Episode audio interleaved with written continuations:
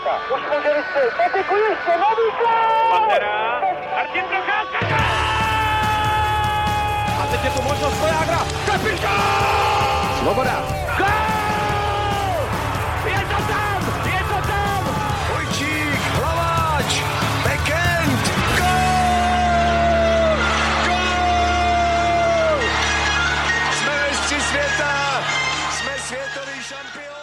Dobrý den, stálo to mnoho nervů, ale český hokej odvrátil nejhorší výsledek v historii, tedy světový šampionát bez čtvrtfinále. Národní tým se v klíčovém utkání turnaje střetne s Finskem. Jak vlastně může vypadat sestava kouče Filipa Pešána? Co od tohoto utkání čekat a kdo bude mít navrh v dalších zápasech playoff? To jsou témata dnešního dílu Hokej Focus podcastu. Já vás vítám u jeho sledování i poslechu. A přímo do Rigi zdravím komentátora ČT Sport Ondřeje Zamazala. Ahoj Ondro. Dobrý den, ahoj všem. Je tu s námi taky hokejový novinář Jirka Vítek. Ahoj Jirko. Hezké odpoledne všem, ahoj. A nechybí Petr Musil z webu Sport.cz. Ahoj Petře. Ahoj. A u mikrofonu je Ondřej Nováček. V pondělním utkání s Dánskem byl český tým 15 minut od konce na turnaji, ovšem výhra 2-1 po nájezdech a následné vítězství 7-3 se Slováky znamenali postup ze třetího místa ve skupině. Tak mi, Jirko, prosím, řekni na úvod, v jakém rozpoložení vlastně národní tým jde do toho zlomového zápasu s Finskem a jak vlastně hodnotíš ten dosavadní herní projev českého týmu? Tak to rozpoložení je takové zvláštní, protože na jednu stranu je to úleva z toho postupu do čtvrtfinále, protože v podstatě nebýt toho obratu ze Švédy ve třetí třetině, tak bychom se tady nebavili o čtvrtfinále, ale o něčem úplně jiném. Na druhou stranu ten tým má za sebou dva zápasy, v nichž musel vyhrát a vyhrál, což je pro nějakou tu sebedůvěru taky hodně důležitý. Je dobře, že je ten tým zvládl, nesesypal se v těch klíčových momentech, ale zase si říkám, jako nakolik to ty hráče třeba nevyždímalo. Ale jako to se takhle na dálku těžko odhaduje, že jo. Nevidíme do toho týmu, nevíme, jak tam funguje ta komunikace s hráči, mezi, mezi hráči a trenéry. A vlastně co se týče toho herního projevu, tak jako jo, byly tam dva hezký zápasy na pohled proti, proti Slovákům a Britům, ale zítra proti Finsku to bude úplně něco jiného. Finové daleko víc bruslí, budou hrát aktivněji, budou lepší směrem do obrany. Takže to je otázka. No. Jako při hře 5 na 5 to úplně neklapalo podle mě v těch zápasech proti těm silným soupeřům, ať už to bylo Dánsko, ať už to byly Švédové. A pokud teda nepočítám tu třetí třetinu, ale zase na druhou stranu fakt se mi líbí, jak fungují ty přesilovky, je to vidět i na těch číslech a zase druhá věc, je, druhá věc jsou oslabení, Finové jsou na tom v podstatě podobně jako my, takže podle mě právě přesilovky a oslabení tam, tam budou rozhodovat. Si myslím, že pro český tým je možná paradoxně dobře, že měl takovou skupinu nahoru dolů, výsledkově i herně, z toho pohledu, že ty těžké zápasy prostě už absolvoval ve skupině, otáčel z Dány, otáčel ze Švédy. A to může být vlastně paradoxně jedna z takových menších výhod pro to čtvrtfinále, kde se tohle klidně taky může stát, taky můžeme prohrávat, když to Finové až na to klopítnutí s Kazachstánem, si myslím, že ty zápasy i s Kanadou to, to utkání bylo, bylo vyrovnané, ale tak přece jenom skončili druzí ve skupině, do obrany byli naprosto v pohodě, tam měli možná spíš problém trochu se střelením branek, k tomu se možná ještě dostaneme, ale neměli až kromě toho utkání s Kazachstánem prostě nějaký extra výkyv a nezažili opravdu ten zápas pod nějakými nervy, což u nás uh, už, už prostě proběhlo, protože jsme hráli, nevím, poslední třeba dva, tři zápasy uh, o to, aby jsme se vůbec dostali do čtvrtfinále, takže ono, ta příprava jako mentální na to čtvrtfinále může být paradoxně u nás možná i něco lepší. Teď možná trochu odbočím, ale ve včerejším vysílání ČT Sport kapitán týmu Jan Kovář ten turnaj mm, nebo výsledky českého týmu vlastně označil za takový tenisový turnaj. A když se podíváme na ty uh, ostatní výsledky a m, i třeba to, že vlastně Švédové už skončili v základní skupině, tak čím to podle tebe, Ondro, je? Tak mluví se o více faktorech, které ovlivňují svý světa. Pandemie a nepřipravost týmu, absence některých hráčů z portfolia, kteří mohli dorazit, pochopitelně absence hráčů z NHL, Takže těžko soudit, no. Podle mě by to chtělo nějaký analýzu až pomyslet ta.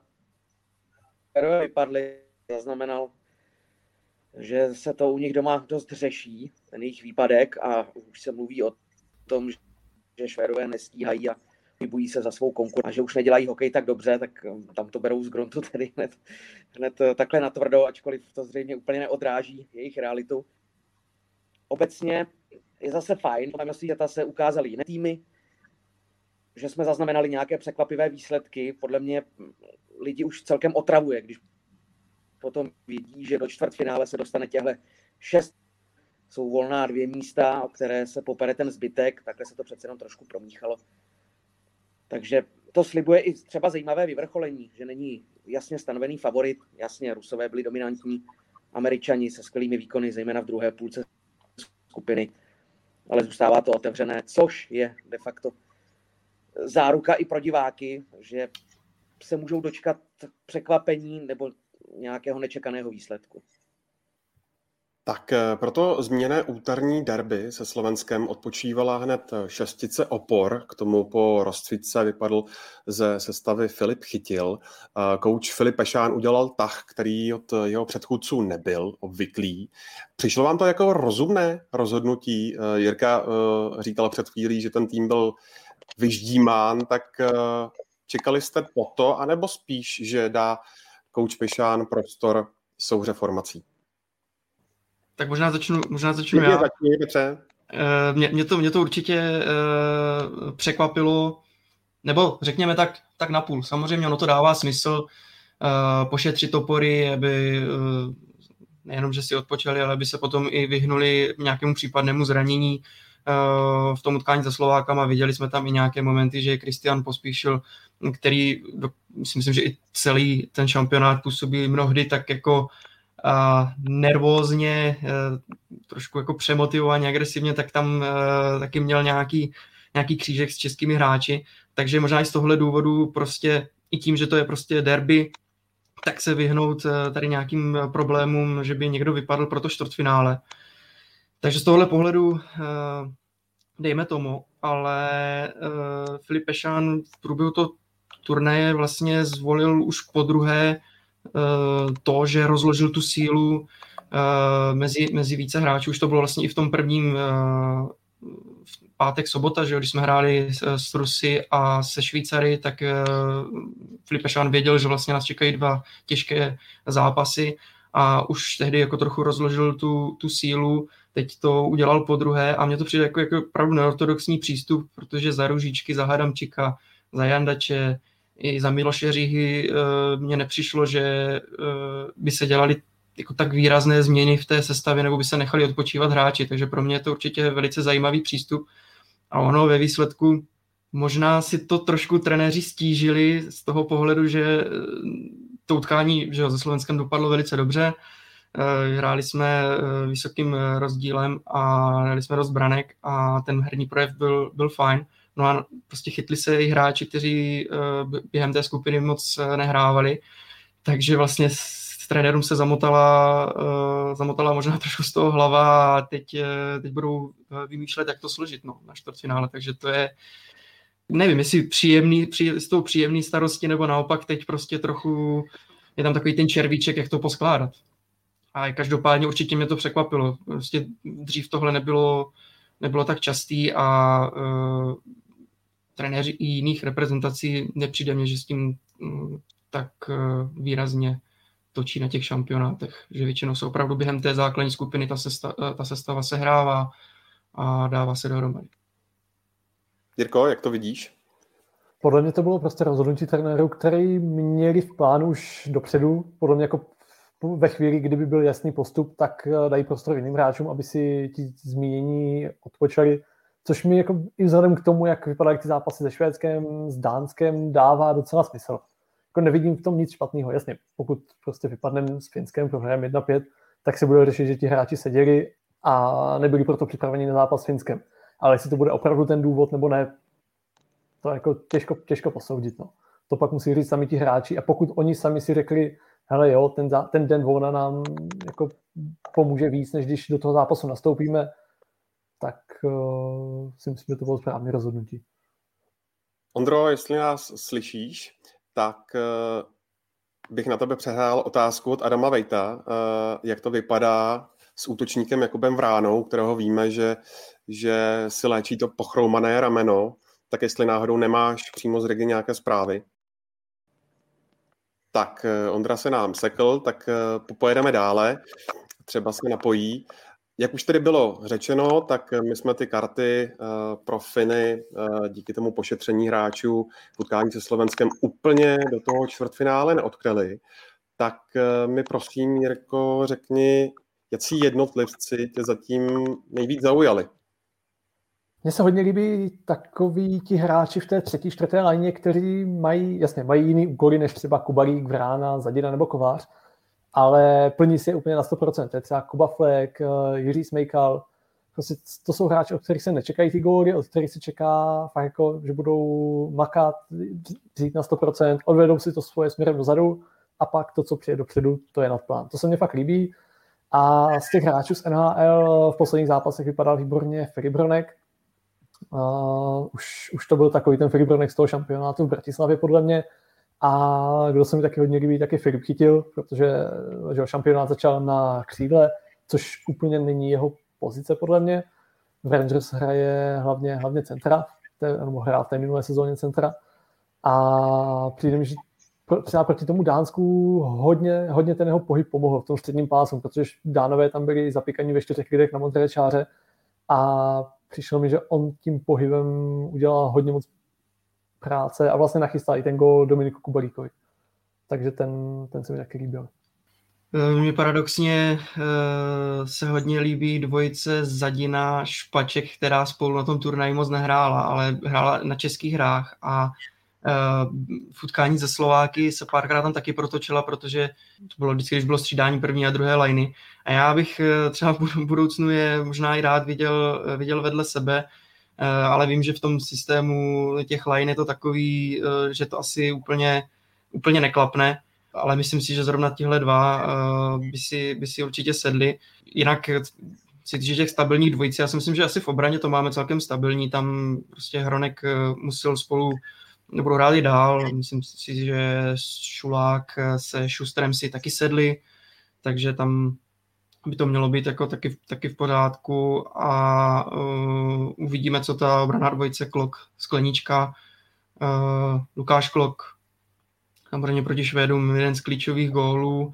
Na druhou stranu zbytečná vyloučení, uh, nevím, jestli uh, Filipe Šán uh, zamýšlel ho posadit jenom na Eh, na, vždycky na část utkání po, to, po těch jeho zákrocích a, a faulech, nebo si mu dá znovu příležitost i ve čtvrtfinále, ale tam asi vidím jako nějaké, nějaké limity, co se týče disciplíny no, u Lukáše uh, Kloka. A ta obrana, já si nemyslím, že mimo Švýcary, že bychom nějak jako vyloženě propadli, ale uh, prostě nesmíme se dostávat pod tlak hned z toho kraje utkání a, a dotahovat jenom, no, to je potom to je potom složitý, ale ty, ty, ty vazby v útoku, já tam prostě zatím ještě jich moc, moc nevidím. No. Lpí se prostě na Kubalejkovi a Kovářovi, eh, k, tomu se, k ním se někdo hledá, ale třeba ta trojice Lenz, Stránský, Špaček, eh, nic extra, eh, těch přesunů tam bylo hodně a mm, jsem zvědavý, jak bude vypadat sestava na čtvrtfinále.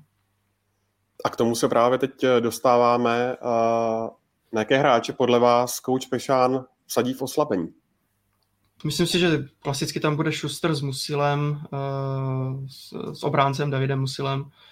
Eh, co se týče útočníků, tak ta oslabení proti Slovákům už vypadala celkem, celkem v pořádku. Celkem dobře tam zahráli Adam Musil. Jenom si říkám, eh, jestli kvůli tomu, že, eh, že vlastně teď měl dobré utkání proti, proti Slovensku i na tom oslabení, tak jestli se kvůli tomu budou překopávat nějak ty liney, protože se, když se tam dívám, tak tam moc prostoru Uh, moc prostoru není. Uh, napadá mě snad možná, že by místo Jiřího Smejkala šel do, šel do sestavy, ale z těch útočníků na oslabení si myslím, že se taky to, to nebude úplně měnit. Tam budou stále hráči jako Fleck, Zohorna, který asi bude zase z 13. útočníka, a určitě asi Robin Hansel kvůli Bully, protože eh, když vyhrajete samozřejmě na oslabení, hned první buly a jste na pokud, tak to je, to je samozřejmě výhoda. Takže tihle hráči si myslím, že tam, že tam budou a Filipe se vyjádřil v tom smyslu, že vlastně i podle toho se možná bude trošku skládat sestava podle toho, komu to půjde na oslabení, kdo, kdo se mu tam jevil dobře, ale mě napadá asi, že by do toho mohl zasáhnout opravdu jenom ten, ten Adam Musil, jinak uh, spíš to bude o tom, aby se ten systém nějakým způsobem vypiloval v trénincích a, a nějak se v tom pokračoval. Samozřejmě to už jsem zmiňoval, no, nesmí tam potom přicházet úplně zbytečné fauly a crosschecky od Lukáše Kloka nebo, nebo Michala Špačka proti Dánům, to nás strašně srazilo, protože já si myslím, že to utkání s Dánama mohlo vypadat jako úplně jinak, než, než když jsme šli hned v úvodu do, do čtyř a, a pak jsme ještě udělali jako evidentně takovou systémovou chybu v tom oslabení, když jsme to stáli na jednu stranu, smykal ze Zohornou a, a vznikl tam prostor pro střelu Jensena. Takže opravdu tady ta, ta nedisciplinovanost eh, ta byla jako naprosto zbytečná. Tam máme vlastně unikátní záběry uh, revkem, to znamená z, z helmy rozhodčího a, a tam bylo jasně slyšet uh, že rozhodčí vlastně říkal Klokovi, hele, crosscheck třikrát, eh, to už je, to už je moc a, a vylučuju. No. Takže to, to bylo tak strašně viditelné a je jedno, jaká tam byla intenzita, prostě hokejka ve dvou rukách a, a, a jako hrazda, a dokonce tři hrazdy. No. Takže navíc Finové mají přesilovku hned za námi, protože v tom eh, procentním využití vlastně mají 30%, deseti přesilovek dali tři góly, nevypracovali si jich moc, těch přesilovek, ale když už, tak tak jsou v nich nebezpeční, takže jednoznačně na tom je potřeba, potřeba zapracovat. Podle mě, uh, navážu na Petra, podle mě bude hodně důležitý uh, fakt, jak říkal, nefaulovat, protože Finové, když se podívám na jejich statistiky, hrají v sedmi zápasech desetkrát oslabení.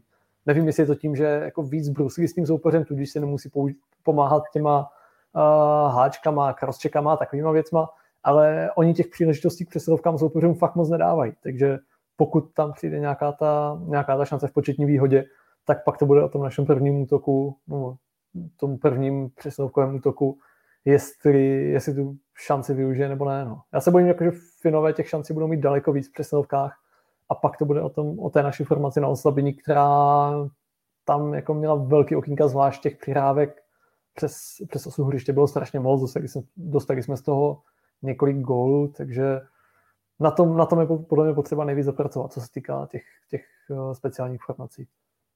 Mimochodem, eh, ještě když se vrátím k tomu včerejšímu utkání se Slovenskem, tak překvapil vás eh, vlastně takový gólový rozdíl, jim jsme vyhráli. Když si na jedné straně vezmeme, že jsme hráli bez několika opor, a Slováci taky neměli dialogu Hryvíka, tak bylo to třeba, Jirko, hm, řekněme nějakým laxnějším přístupem Slováků?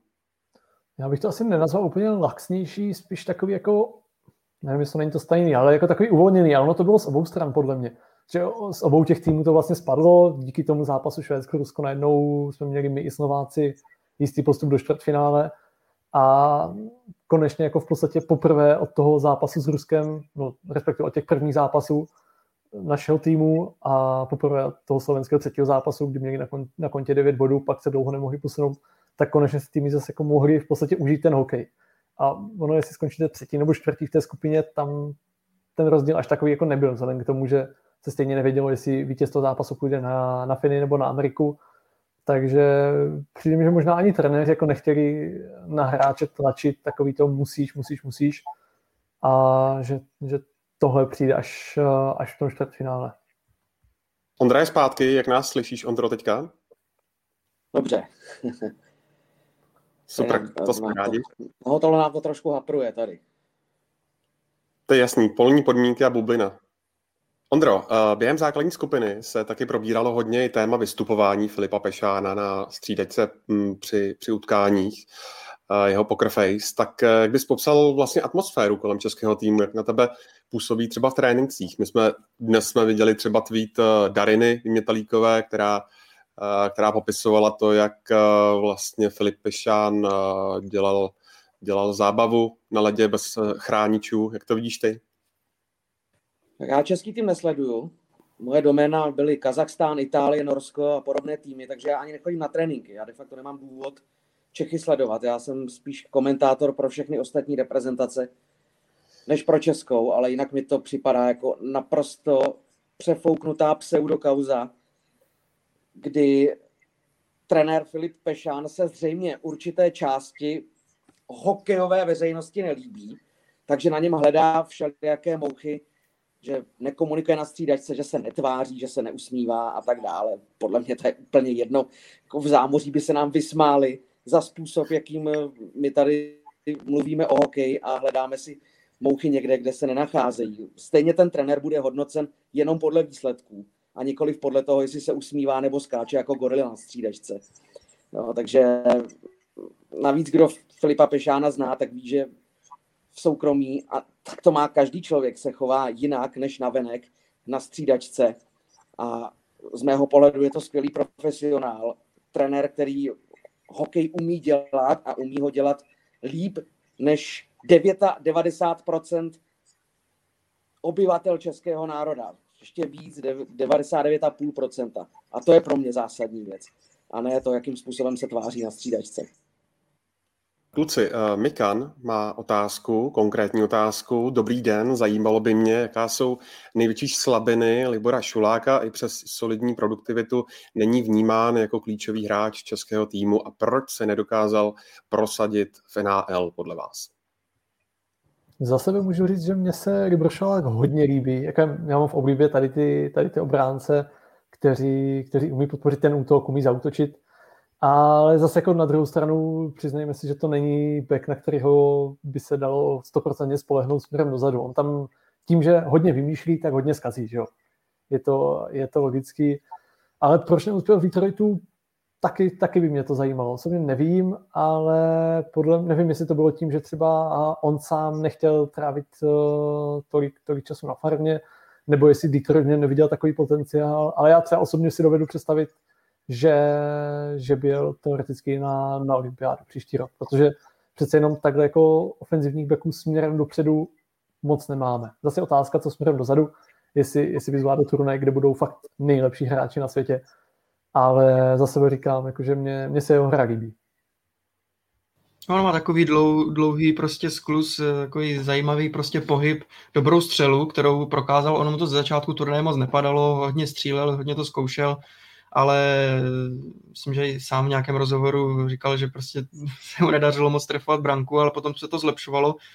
Eh, chytl se v tom utkání z Brity a teď vlastně v posledním utkání ze Slováky dal, dal taky branku a do té přesilovky eh, určitě to obránce do přesilovky, tam prostě se mně líbí a mm, samozřejmě ta dvojice Šulák, Schuster trochu náchylná k těm, k těm chybám je, nebo Andrej Schuster udělal i jednu před uh, gólem, tuším Matuše Sukila uh, se Slováky, ale uh, pokud to Libor Šulák uh, nahradí tím dobrým jakoby přechodem uh, do, do útočné fáze a nějakým tím gólem, tak uh, si myslím, že by to, že by to nemuselo tolik vadit. A proč se neprosadil uh, v Detroitu, taky, taky za mě jako těžko, těžko říct. Uh, Uh, ono, když je to prostě ten boj na hraně, tak tam taky záleží, kdo, kdo ho vydrží, jak dlouho a, a já si myslím, že Detroit eh, tím, jak staví prostě tým pro budoucnost, tak tam má jako plno dalších beků, z kterých ještě může, může vybírat a, a tohle, když to řeknu jako blbě, tak uh, to byla prostě taková zkouška, no, Libor Šulák. Jo, buď to klapne nebo ne a, a evidentně to úplně neklaplo a Libor Šulák prostě hraje zatím, zatím v Evropě. A co se týče pohybu a tak dále, tak jako na NHL si myslím, že, že by měl mít, tam si problém jako nebude. Tak eh, ještě než se podíváme na další zápasy playoff, tak eh, mě zajímají Finové, Petře, protože ti skončili ve skupině B na druhém místě a zaváhli pouze v těch nájezdech proti Kazachstánu. Tak jakou vlastně uh, ukázali tvář v těch prvních sedmi utkáních v turnaji? Takovou zase, jako, řekněme, minimalistickou, opravdu nesta, eh, stačí málo, málo šancí na gol. Vyloženě, že by soupeři nějak extra přestříleli, to, to ne. Je to prakticky úplně to stejné, co jsme se bavili už eh, před mistrovstvím světa. To znamená, jako hodně hrají prostě u sebe, eh, když jsou v obraném pásmu pod tlakem, tak brání ten prostor slotu dobře, skvělý samozřejmě bruslení, skvělý pohyb. V těch zápasech přesně třeba ten zápas s Američany, co zvládli, zvládli ho prostě těsně 2-1, ale, ale mně přišlo, že bylo to teda první utkání na mistrovství, ale že tam Američané prostě opravdu nenašli nějakou, nějakou protizbraň. Já si myslím, že ta hra Finů se tak jako zlepšuje a krystalizuje, že to je přesně tým pro playoff. A proto, když jsem se díval z té druhé skupiny, na koho by mohl narazit český tým, tak eh, samozřejmě no pro mě Finové jsou nejtěžší soupeř tím stylem hry. Takže oni to přesně ukázali uh, v té základní skupině. Přesilovky, uh, jak to už jsme zmiňovali, mají fajn, protože rozehrál se jim obránce Sund v té jedné přesilovce, ve druhé Oliver Kasky, a hlavně ta první lajna, eh, nebo to uskupení Kontiola, eh, Lundel, eh, Ruotsalainen, Pakarinen v té první přesilovce vypadá hodně nebezpečně a vůbec složení nebo dvojice Lundel a Ruotsalainen ti si sedli úplně neskutečným způsobem. V začátku toho turnaje taky se postupně prostě rozjížděli, ale teď je vidět, to jsou dva mladí, rychlí útočníci. Líbí se mi, že Finové prostě zase zapojili jeden z talentů, Antona Lundela, který se posunul vlastně z centra na křídlo, Ruotsalainen šel, šel na centra, najednou jim to mm, prostě klape a proti Kanadě uh, zářil hlavně Ruotsalainen, jeden gol mu tam krásně připravil Lundel, takže našli i nějaké stěžení hráče, uh, jak do přesilovek, tak do těch prostě prvních dvou formací, protože co jsem si tak jenom trochu pročítal nějakých finských médií jsem se snažil přes překladač Google uh, něco vyrozumět, tak uh, opravdu je trápila ta, ta ofenziva. Jako v defenzivě problém asi nebude. Tam protočili taky několik obránců a, a ta obraná, obraná fáze je, je super, ale uh, prostě nedávali tolik branek. No i když ale to prostě pro playoff uh, tam můžete vyhrát na dvě, na tři branky. A jsem ještě zvědavý, kdo bude chytat za Finy, protože uh, Jussi Olkinuora a dělal chybu proti Norům, takový lac, laciný gól, pak i v, v nájezdech proti Kanadě se mě úplně nezdal, byť Finové je zvládli. Harry, Harry Setery zase prohrál nájezdy s Kazachstánem, takže některé momenty tam jsou, že ty, ty zákroky nejsou úplně jisté, kdežto vlastně v Bratislavě měli Finové Kevina Lankinena, který chytal 8 z 10 zápasů, to byla jasná jednička. No a e, tady jsem zvědavý, protože se prostě přesně střídali ti golmani, tak kdo nastoupí na čtvrtfinále, ale zatím mě jako úplně ani jeden nepřesvědčil, že by to měl zavřít jako stylem Kevina Lankinena, i když mají čísla dobrá, ale tak to je prostě součást té hry Finu, ta, ta, ta defenzivní dobrá práce. Takže do obrany budou určitě nebezpeční a nes, podle mě prostě nesmí dát, nesmí dát první branku, no, jinak se bude mít velký problém. S, s Dánama, se Švedama se ten obrat podařil, ale nejsem si jistý, jestli to může do třetice klapnout v finále. Já se třeba hlavně bojím, protože oni doteď hráli na jeden, dva inkasovaný góly, nikdy nedostali víc. A když tady Petr mluví o tom, že jako gólmani moc nezachytali, tak se trošku bojím toho, co bude, až jim zachytají teďka ve čtvrtfinále. Protože pak to jako může být zápas 0-0 a budeme doufat v prodloužení. Ale jsem, jako, jasně, je to, je to zase jenom o jednom zápase, takže je možný, že pokud dáme my ten rychlý gól, tak eh, ten zápas bude vypadat úplně jinak. Utkání Finsko-Česko ve čtvrtek od eh, čtvrt na osm našeho času. Eh, jaký typujete výsledek? Jirko, ty tedy spíš remízu? Spíš ty Finy, tak 60 na 40, bohužel. Jako, mm, vzhledem, k tomu, vzhledem k tomu, že mají víc zkušeností z těch důležitých zápasů na šampionátu, uh, jsou přece jenom víc sehraní, víc jim to klape i systémově, myslím, obrana, útok. Takže spíš, spíš věřím těm Finům, ale tak 60 na 40. Já to mám úplně stejně, přesně, když jsem nad tím uvažoval, tak uh, taky to vidím lehce pro Finy, a, ale budu fandit českému týmu a naopak potom budu, budu třeba milé překvapený, když to zvládneme, ale opravdu z té druhé skupiny je to nejtěžší, nejzáludnější soupeř, podle mě, který, který český tým mohl dostat. Takže lehce pro Finy to vidím, ale myslím si, že říkám, kdybychom dali první gól, a nebo když se budeme s Finy postupem času tahat v tom skóre, nebo bude to dlouho vyrovnané. Já si myslím, že kdyby to mělo jít potom i třeba do prodloužení a potom i třeba do nájezdu, tak jak už byla ta zkušenost té základní skupiny, a to, co jsme předvedli i my v nájezdech, takže máme opravdu několik skvělých, šikovných útočníků, tak si myslím, že tam bychom, čím dál bude ten uh, zápas postupovat, tak tam bychom mohli být úspěšnější a ještě bych nás víc favorizoval. Ondra, jak to vidíš? Tak, Ondra nám bohužel asi zase vypadl. Tak se pomalu ale jistě přesuneme k těm eh, dalším utkáním eh, čtvrtfinále.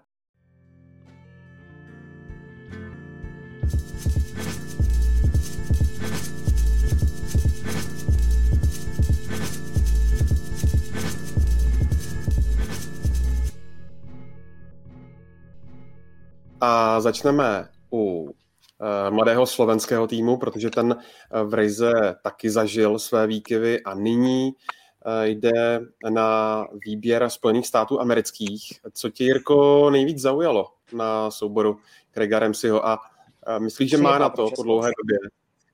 3-1 pro Česko. Jirko, myslíš, že, myslíš, že Slováci mají, mají na to po dlouhé době prorazit v playoff? A s tím se vlastně pojí i Eh, dotaz Tomase Revaje, který eh, píše, jak bychom hodnotili hru Slovenska a, zda mají Slováci na medaili.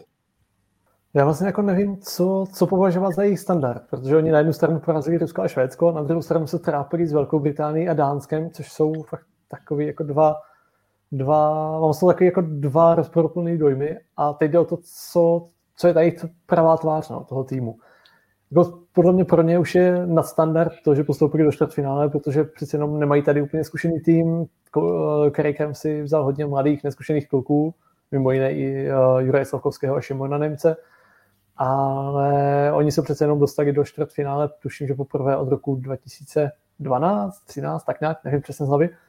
A teďka už uh, jedou, jedou nad plán, no. takže podle mě budou mít uh, klidnou hlavu, nebudou se nějak zatěžovat tím, že musí a to by jim podle mě mohlo pomoct. No. Ale zase podle mě jako ten zápas bude hlavně o Slovácích. Od Američanů, Američané podle mě zopakují tak nějak ten svůj standard z té skupiny, ale u Slováků to bude podle mě hodně o tom, jak chytnou ten začátek, jestli se prosadí ta jejich první lajna, Cehlárik s Hrvíkem, a pokud ano, tak by se na to mohli tam bavit další a další kluci a mohl by to být vyrovnaný zápas. No. Ale jak říkám, ten, ten zápas bude podle mě hodně o tom, jestli Slováci chytí začátek a jestli dokážou zopakovat ty výkony, jaké předvedli proti Rusku a Švédsku.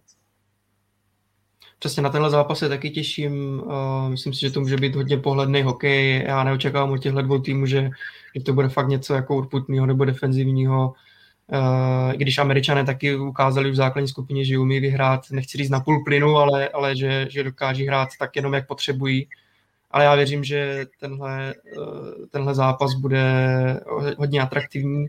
A co se týče Slováků, eh, tak eh, ano, čtvrtfinále si myslím, že eh, by mohli zvládnout, tím, že může ten zápas být jako otevřený, ale nevím, jestli s tím, že s tím, že jim hraje jako nejlíp opravdu jenom ta první lajna, která je produktivní, Cehláry, Glantoši a Hrivik, tak si s tímhle na medaili, tam si myslím, že uh, už to asi nemusí, nemusí klapnout. Jo. Takže třeba přijít přes čtvrtfinále, ale medaily bych potom jako z tohle mladého výběru úplně, úplně netypoval. A, ale co je fajn, tak jak už zmínil Jirka, je tam plno mladých uh, kluků a tyhle zkušenosti jsou jednoznačně k nezaplacení. Pak tu máme Kanadu, ta eh, se hodně opínala vlastně na ten včerejší zápas Německa s Lotyšskem. Nakonec to pro ní dopadlo dobře, protože Němci eh, zvítězili 2-1. Každopádně do playoff se Javorové listy dostali s hodně eh, odřenýma ušima. Tak jak to vidíte, ten jejich nadcházející souboj s výběrem ruských sportovců?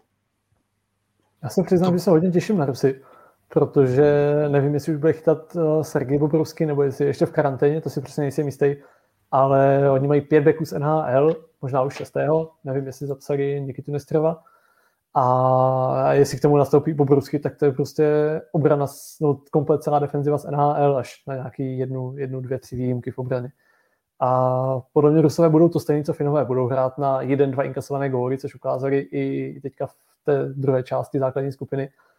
A tohle bude mít Kanada hodně těžké, protože oni se horko těžko dostávali přes tu německou defenzivu v tom zájemném zápase a teďka budou stát proti Rusku, mm, nevím, jako přál bych to Kanadě, ale podle mě to čtvrtfinále bude pro ně letos maximum. Překvapilo by mě, kdyby, kdyby postoupili přes Rusy. Jako pro mě jednoznačný favorit Rusové, ale i když ta Kanada byla opravdu v, zákle, eh, v té základní skupině místy jako marná, tak je, je to prostě je tam takový nějaký červíček, že si říkám, jako Rusové už párkrát vypadli, bych řekl, i s daleko horšími týmy a tím, že se do toho teď ještě sahalo, protože při, eh, přijeli eh, posily z NHL, tak ono jako to překvapení uvidíme, jak se ten zápas bude vyvíjet, ale jako čistě teoreticky proč by to Kanadě nemohlo, nemohlo klapnout. Jo. Tak eh, samozřejmě Rusové jasný favorit. jsem taky zvědavý, jestli, protože teprve vlastně vyjde z karantény Sergej Bobrovský, tak jestli na něho teda jako vsadí, protože myslím si, že když teda základní skupinu odchytal Samonov, uh, nebo převážně Samonov, tak by asi, nechci říct jako úplně za odměnu, ale to čtvrtfinále měl by do něho jít podle mě jako jednička, aby to bylo, řekněme, fair. A Sergej Bobovský upřímně řečeno neměl úplně dobrou sezónu. Teď vlastně v playoff eh, si zachytal jak eh, Drieger a Spencer Knight, takže prostě tam v Floridě se protočili tři, tři brankáři, myslím, že Drigger samozřejmě to bylo ovlivněné i zraněním, ale on jako nebyl úplně jednička ve Floridě, to, to nebyl vůbec dominantní výkon, takže jsem zvědavý, jestli, jestli ho nasadí a zase to může být taková jako, jako věc, že kdyby náhodou ten zápas se mu nepovedl, tak toho Kanada může využít. Ano, Rusové favorité, ale jako kdyby tady bylo překvapení, tak jako Dalo by, dalo by se to očekávat. Pár procent tam je. Ondra, jak to vidíš ty? Ano? Nebo ne, ne nechám, nechám Ondru. ano, mé, mé kusé vstupy eh, jsou opravdu velmi úsporné, takže děkuji, Jirko, že jsi mě nechal. Eh, Kanada je sebevědomá, jako vždycky. A já bych to neviděl úplně vyrovnaně v tomto případě ale Kanada může výrazně Rusy potrápit, stejně jako na předchozích šampionátech. Abych to typoval, tak 60 na 40 ve prospěch Rusů. Nicméně známe takovou kanadskou zarputilost, kdy oni se dokážou kousnout v těchto důležitých zápasech a hlavně Rusko nebo dřív Sovětský svaz, to je pro Kanadu jak červený hadr. Takže tohle to bude parádní zápas podle mě. Tak eh, ještě malá omluva, Jan Charvát píše, že tu padlo, že Slovensko porazilo Švédsku, tak samozřejmě Švédové porazili Slováky 3-1. No, pardon, jo, jo, to jsem zamotal. To je v pohodě. Poslední dvojce. Švýcaři a Němci. Eh, jak vidíte tenhle souboj, kdo podle vás postoupí a proč? Za mě jsou favorité Švýcaři. Když jsem je viděl v základní skupině, No, tak taky hledali tím způsobem ještě ideální složení těch třeba prvních eh, dvou formací, eh, nebo Timo Majer se posunul až do té třetí, hledalo se, hledal se někdo k Niko Hiešierovi, teď poslední utkání hrál uh, Ambil vlastně uh, v lajně s Gregory Hoffmanem, který je, je hlavní útočnou zbraní společně uh, s, uh, s Majerem. Takže v útoku ještě taky hledali úplně to, to uh, nejlepší složení, ale já když jsem viděl utkání Švýcarsko ROV, tak uh, to byl opravdu hokej nahoru dolů. Uh, to mělo opravdu jako parametry utkání, který by bylo ve čtvrtfinále. A moc mě ten hokej bavil, a i když uh, Švýcaři prohráli 1-4, tak uh, to, to byl prostě nový výsledek, jako opticky to takhle nevypadalo. Takže Švýcaři vlastně si, uká, si dokázali, že proti nejlepšímu, no papírově nejlepšímu týmu na turnaji hrají vyrovnaný uh, a super hokej a proto jsou pro mě favoriti proti Němcům. Jsem zvědavý, kdo bude chytat, jestli Retobera nebo Genony, ale Genony uh, neměl rozhodně povedený zápas uh, se Švédskem, kde, kde dostal sedmičku, takže čekám spíš Retoberu ale Švýc, švýcarská hra si sedla a pro mě jsou favorité, i když Němci se na tomhle turnaji předvádí taky velice dobře. Podle mě to bude takový úspornější utkání na méně branek, nebude tak pohledný jako třeba Slovensko, USA nebo uh, Rusové, Rusové s Kanadou. Já jsem Němce komentoval třikrát a rozhodně bych je nepodceňoval. Občas mi připadá, že ta česká skupina je vidět mnohem víc, než skupina, kde se Češi nevyskytují, což je v tomto případě Německo. Poradilo si s Kanadou. Proti Spojeným státům americkým to byl vyrovnaný zápas. Tam Němce jenom slabá koncovka obrala o bod, o dva. Podle mě postoupí Němci. Švýcaři to nezvládnou v hlavě a postoupí Němci. Jejich hra je organizovaná. Niederberger v posledním utkání lehce nervózní, ale jinak výborný na tomhle turnaji. A Dominik Kahun předvede své ofenzivní schopnosti. Postoupí Německo. Já se teď bojím něco říct, abych zase neplácel nějaký nesmysl. Ne, ale uh, souhlasím, souhlasím s Ondrou. Mně se, mi si fakt líbili to, jak si poradili s Kanadou. A oni, oni se nesnaží ani hrát nějaký hokej, že by chtěli vyhrát 6-4, 5-2, takhle. Oni budou hrát podle mě to, co, to, co Finové, prostě snažit se hrát, snažit se neinkasovat a spolíhat na ty protiútoky a to si myslím, že bude hodně o té švýcarské trpělivosti. Jestli oni na tohle, jestli, jestli, jestli se tomu přizpůsobí a budou trpěliví, nebo jestli prostě budou bušit do vratek hluší, pak Němci dvakrát pojedou, dají dva góly a bude vymalováno. Takže fakt hodně, hodně vyrovnaný zápas, jak, jak říká Ondra. Ondro, kanadský komentátor uh, Gord Miller porovnával bublinu na L a na světovém šampionátu a ta v Rize mu vyšla jako vězení, tak uh, kdybys to ty měl popsat ze svého pohledu novinářského, ale i třeba jaká jsou omezení pro hráče na turnaji a s tím se pojí i dotaz jednoho z diváků. Média nejsou v bublině, my se můžeme normálně pohybovat po městě. Já jsem si dnes konečně mohl prošlápnout Rigu. Zase po pěti letech byl jsem tady v roce 2016 na mistrovství světa ve florbalu, ale tehdy to bylo v prosinci, to znamená v zimě. Dneska nádherné počasí, takže jsem zase obešel všechny památky, vyhlášený místní trh a vůbec eh, jsem se tak jako konečně rozhlížel a rekognoskoval jsem město, takže pro nás bublina neplatí. Při vstupu do areálu žádné kontroly, musíme jednou za tři dny podstoupit test, musíme se nalogovat každý den přes akreditaci, aby bylo jasné, že jsme negativně testovaní, vyplníme dotazník, že nemáme žádné příznaky COVID-19 a tak dále, že to je všechno v pohodě. Ale já vzhledem tomu, že nevystupuju ani nikde v mixzóně, tak nepotřebuju každý den test na rozdíl od reportérů, kteří dělají rozhovory. Takže já skutečně test nepotřebuji jenom jednou za tři dny. Mi stačí, že jsem v pořádku, že jsem zdravý, že můžu vstoupit do areálu, můžu vstoupit na zimní stadiony a komentovat zápas ze zhora s, s ohledem na to, že se nedostávám vůbec do kontaktu s hráči. Co vím, tak eh, hráči jsou v naprosto neprodyšné bublině. Jednou i IAF povolila výjezd každému týmu někam ven, k moři. Američani to trávili třeba na bílých písečných dunách, Češi taky vyrazili do podobného prostoru.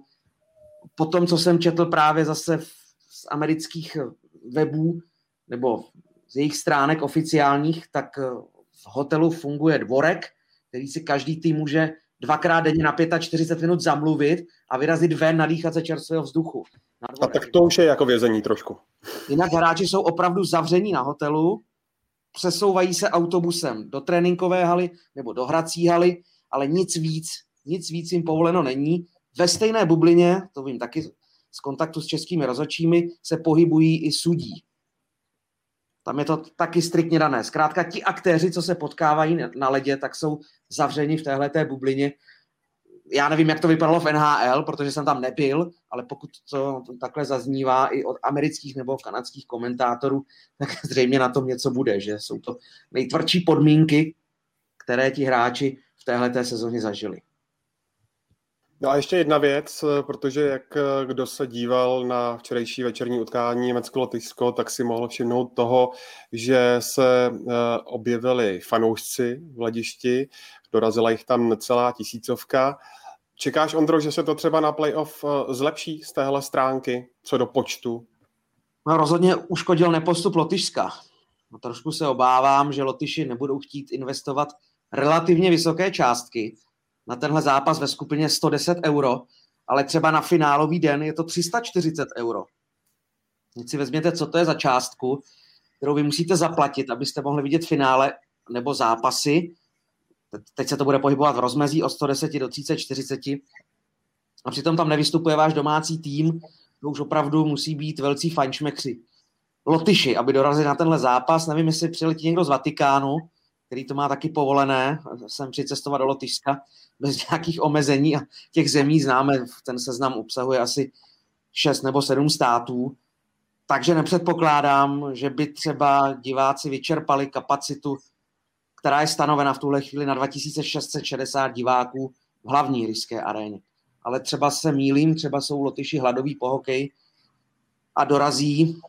Ale bylo to fajn, rozhodně jsme se shodli s Petrem Hubáčkem, spolukomentátorem, že si konečně zase užíváme zápas diváky, byť jsme to lehce zažili aspoň už během finálové série Extraligy, ale tam to bylo omezeno na 300, potom na 500 diváků nebo 600 ve finále. Ta suma nebyla tak veliká, jakou jsme napočítali, oficiálně byla nahlášena při zápase Německo-Lotyšsko. Ještě jedna věc mě napadá, eh, co jsem se díval, tak eh, utkání Finsko-Česko eh, hraje český tým v Riga aréně. Bude to hrát nějakou svoji roli? Podle mě to nikdy moc nepůsobilo, tahle změna haly. Nebo to by asi museli vysvětlit hráči, kteří jsou zvyklí, že teď sedm utkání absolvovali v olympijském sportovním centru, najednou se přesouvají. V otázce zázemím je to asi jedno, jsou zvyklí na to, že se stěhují i ve svých ligových angažmá, pendlují, vyrážejí na zápasy ven. Samozřejmě prostor vypadá trošku jinak, je mnohem rozlehlejší než v olympijském sportovním centru, kde to je improvizovaný hokejový stadion, vtěsnaný do velké kryté fotbalové arény. Ale podle mě to působit nebude. Samozřejmě Finové jsou na to zvyklí. Těžko soudit, těžko soudit, ale pokud by tohle to někdo zmiňoval, tak je to spíš pro mě výmluva, než aby to byl reálný argument, který by měl souviset s výkonem, případně potom s hodnocením výsledku.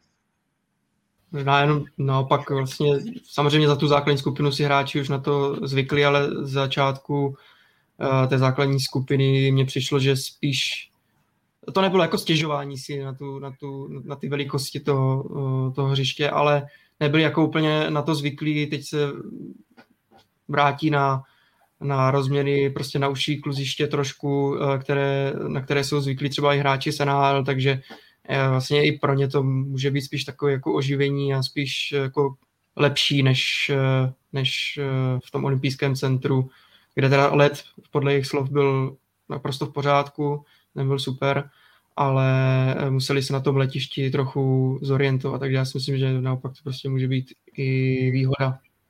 A podle mě rozměrově jsou ledové plochy úplně stejné v olympijském sportovním centru. Je to tak? Mhm. I v Ryšské aréně Pravda, ale jsem to, nevím, že se zmiňovalo, že to olympijské centrum je, je trošku širší. Spíš, ne, ne, tam, tam mě spíš připadalo, že oni to porovnávali s tím, na jakých kluzištích se hrají všechny jiné soutěže. To znamená Eurohockey Tour, ligové zápasy, ale rozměr ledové plochy pro zápasy mistrovství světa je striktně stanoven všude stejný. Mm-hmm. Uh, Ondro, ještě poslední věc. Tomas Revaj píše, uh, v čem byl problém, že Lotyši nepostoupili, že měli uh, složený kádr z, hráčů z KL a z hráčů z NAL a jejich trenér je vítězem Gagarinova poháru. Dobrá otázka, děkuji Tomášovi. Určitě první vysvětlení, přestárlý kádr. Nejstarší tým na celé mistrovství světa v průměru téměř 29 let a ačkoliv ti hráči jsou zkušení a už se pohybují dlouho na té nejvyšší úrovni mezinárodní, včetně světových šampionátů, tak v některých momentech se mi zdálo, že opravdu dravost třeba Američanů nebo i Němců předčí tuhle tu lotyšskou zkušenost. Oni nemají z čeho brát, to je samozřejmě druhá věc. Kdyby měli mladé hráče talentované ve větším množství, tak by je už zapojili do reprezentace v průběhu předchozích let, ale to je podle mě zásadní věc. A tím, jak potom se program kupil, a vemte si, jaký zápasový program museli všechny týmy podstoupit, jakou zátěž to na ně naložilo. Tak eh, potom se to podle mě sečetlo a Lotyši už nemohli v posledních zápasech. A třeba, že to třeba není, není úplně vidět, tak potom proti Německu bylo celkem zřetelné, že chtějí, že rozhodně jim nelze upřít touhu vyrovnat tohle utkání, ale fyzicky už vůbec neměli odkud brát, takže to je podle mě jedna zásadní věc. Odpadá nějaký tlak domácího prostředí, jasně, museli si ho připouštět. Tlak od médií, od fanoušků zprostředkovaně, nikoli v aréně, když tam žádní nebyli. Teoreticky ano.